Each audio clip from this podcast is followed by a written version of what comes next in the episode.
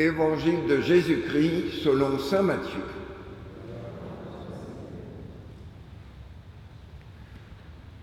En ce temps-là, Jésus disait à ses disciples, Vous êtes le sel de la terre, mais si le sel devient fade, comment lui rendre de la saveur? Il ne vaut plus rien, on le jette dehors et il est piétiné par les gens. Vous êtes la lumière du monde. Une ville située sur une montagne ne peut être cachée et l'on n'allume pas une lampe pour la mettre sous le boisseau. On la met sur le lampadaire et elle brille pour tous ceux qui sont dans la maison. De même que votre lumière brille devant les hommes, alors voyant ce que vous faites de bien, ils rendront gloire à votre Père qui est aux cieux. Acclamons la parole de Dieu.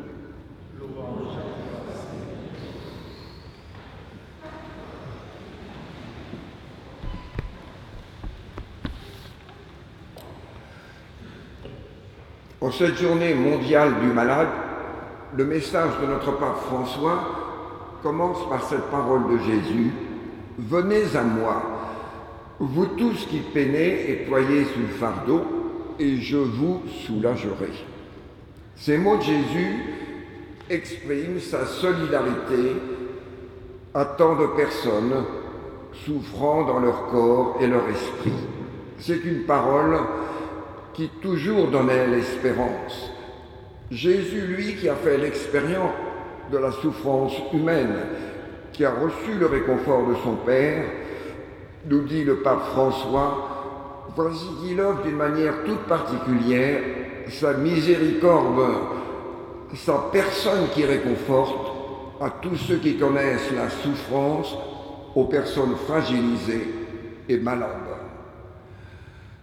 Et c'est d'ailleurs dans cette œuvre de réconfort envers les personnes malades que se situent tous ceux qui dans le monde travaillent dans le service du personnel de la santé et qui sont, comme le rappelle le pape François à juste titre, appelés pas seulement à soigner, mais aussi à prendre soin de la personne humaine, de la personne malade, pour une guérison humaine intégrale, c'est-à-dire intégrant toute sa personnalité.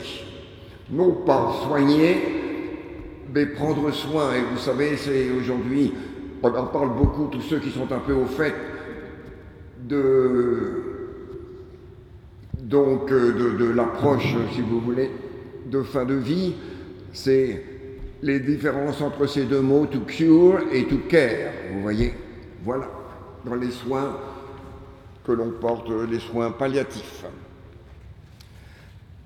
Alors le pape poursuit. Ses frères et sœurs malades, fragilisés, qui attirent le regard du Christ, ils sont aussi à trouver dans l'Église un lieu pour les réconforter. Et le pape nous dit, François nous dit, c'est à l'Église d'être ce lieu qui veut être toujours davantage et toujours mieux l'auberge du bon samaritain qu'est le Christ. Que notre Église soit l'auberge du bon samaritain qu'est le Christ. À savoir la maison où toutes ces personnes malades, fragilisées, peuvent trouver l'amour miséricordieux de Dieu qui s'exprime par le regard chaleureux, l'accueil, le soulagement de ceux qui représentent la communauté et qui sont capables de les aider à porter leur croix en faisant de leurs propres blessures des ouvertures par lesquelles regarder l'horizon au-delà de la maladie et recevoir la lumière pour leur vie. C'est donc une responsabilité qui nous est, qui nous incombe. Et alors, c'est assez heureux qu'aujourd'hui, le texte d'évangile nous parle, nous invite, Jésus nous invite à être celle de la terre et lumière du monde. pour tous les hommes, pour ces personnes malades et fragilisées. Oui, Jésus, il connaît nos fragilités, nos handicaps, nos faiblesses, mais chacune, chacun à sa manière, nous sommes ces personnes guéries dans notre fragilité par la miséricorde de Dieu. Et nous avons reçu cette mission. Vous êtes le sel de la terre. Vous êtes la lumière du monde. Et nous avons bien entendu, vous êtes, Jésus dit aujourd'hui, maintenant, dans le présent de votre vie, avec ses générosités et ses misères, vous êtes pour les autres celle de la terre et lumière du monde. Alors dans cette parole, que moi je trouve extraordinaire, et vous aussi sans doute, Jésus nous révèle un troisième regard sur nous-mêmes, en nous disant, vous êtes celle de la terre et lumière du monde. Jésus nous révèle un troisième regard. Si je parle de troisième regard, c'est donc qu'il y en a deux autres. Et quels sont-ils, ces deux autres regards?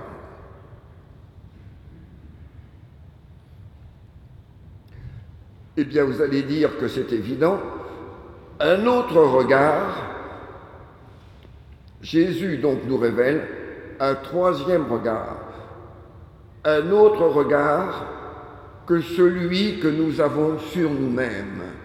Et bien souvent, eh bien, nous ne nous aimons pas et nous pensons que nous ne pouvons pas être celle de la terre et lumière du monde.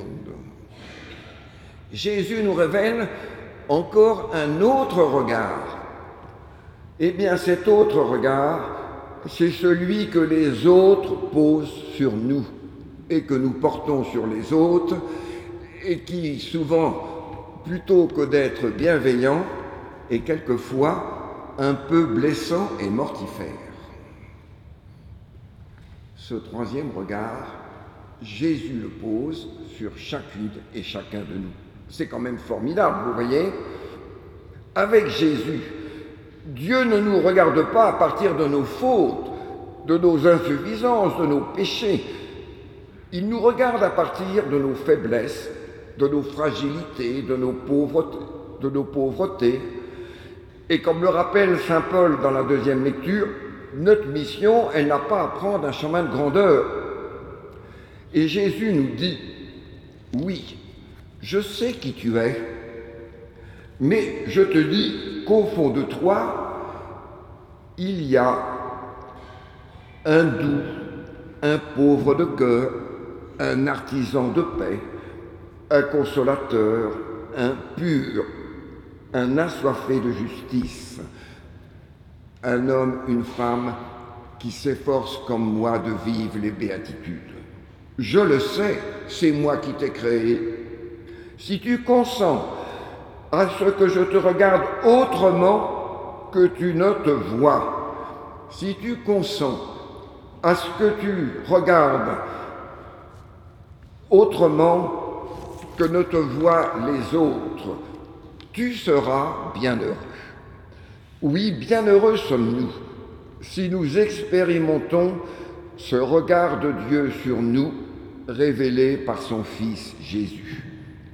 Jésus nous révèle la semence de sainteté qui sommeille en chacune et chacun de nous, celle qui consiste à cette confiance qu'il nous fait, une sainteté pas seulement en dévotion, mais une sainteté en acte, qui nous invite, comme nous rappelle la première lecture d'Isaïe, vous vous souvenez de la première lecture d'Isaïe?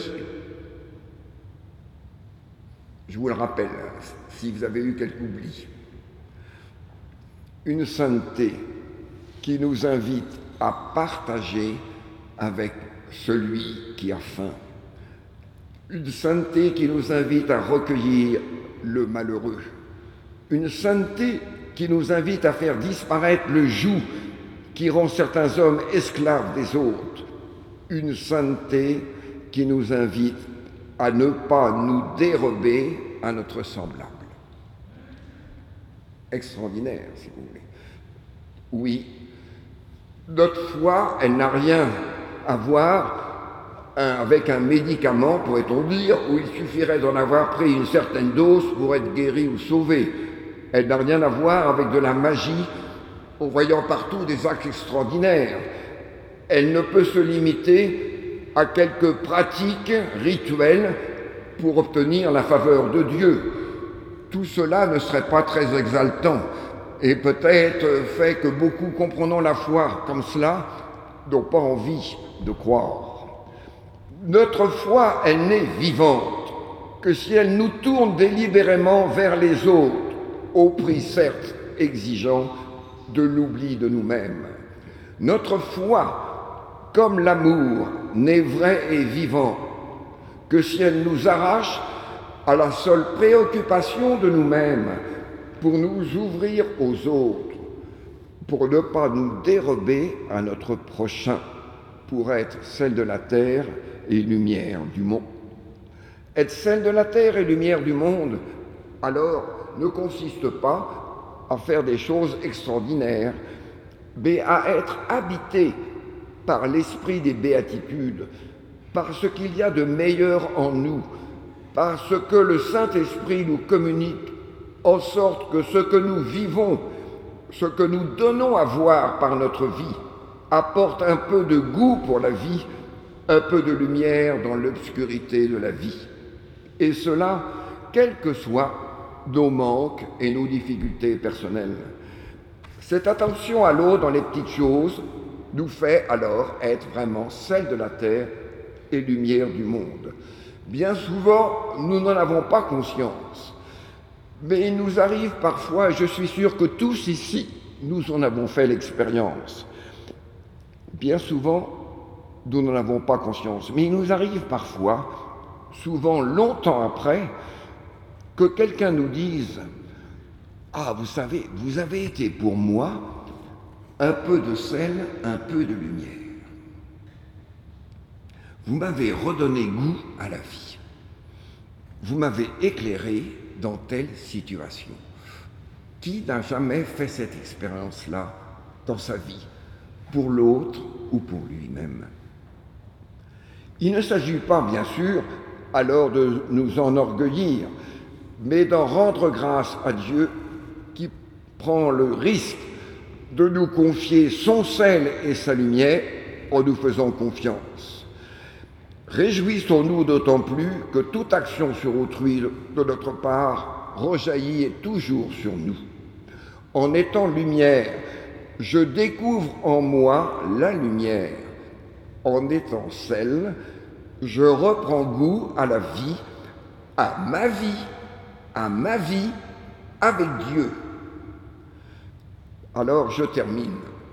S'il est vrai que le Seigneur est toute notre espérance, s'il est vrai qu'il est notre espérance, puisse-t-il mettre en nos cœurs le désir de refléter sa lumière sur tous les autres, à commencer en cette journée mondiale du malade, sur tous nos frères et sœurs malades et fragilisés, sans oublier ceux qui n'ont plus la capacité physique de venir prier avec nous dans notre église de Saint-Jacques, Saint-Christophe, et qui habitent notre quartier et que nous serions peut-être tentés d'oublier parfois.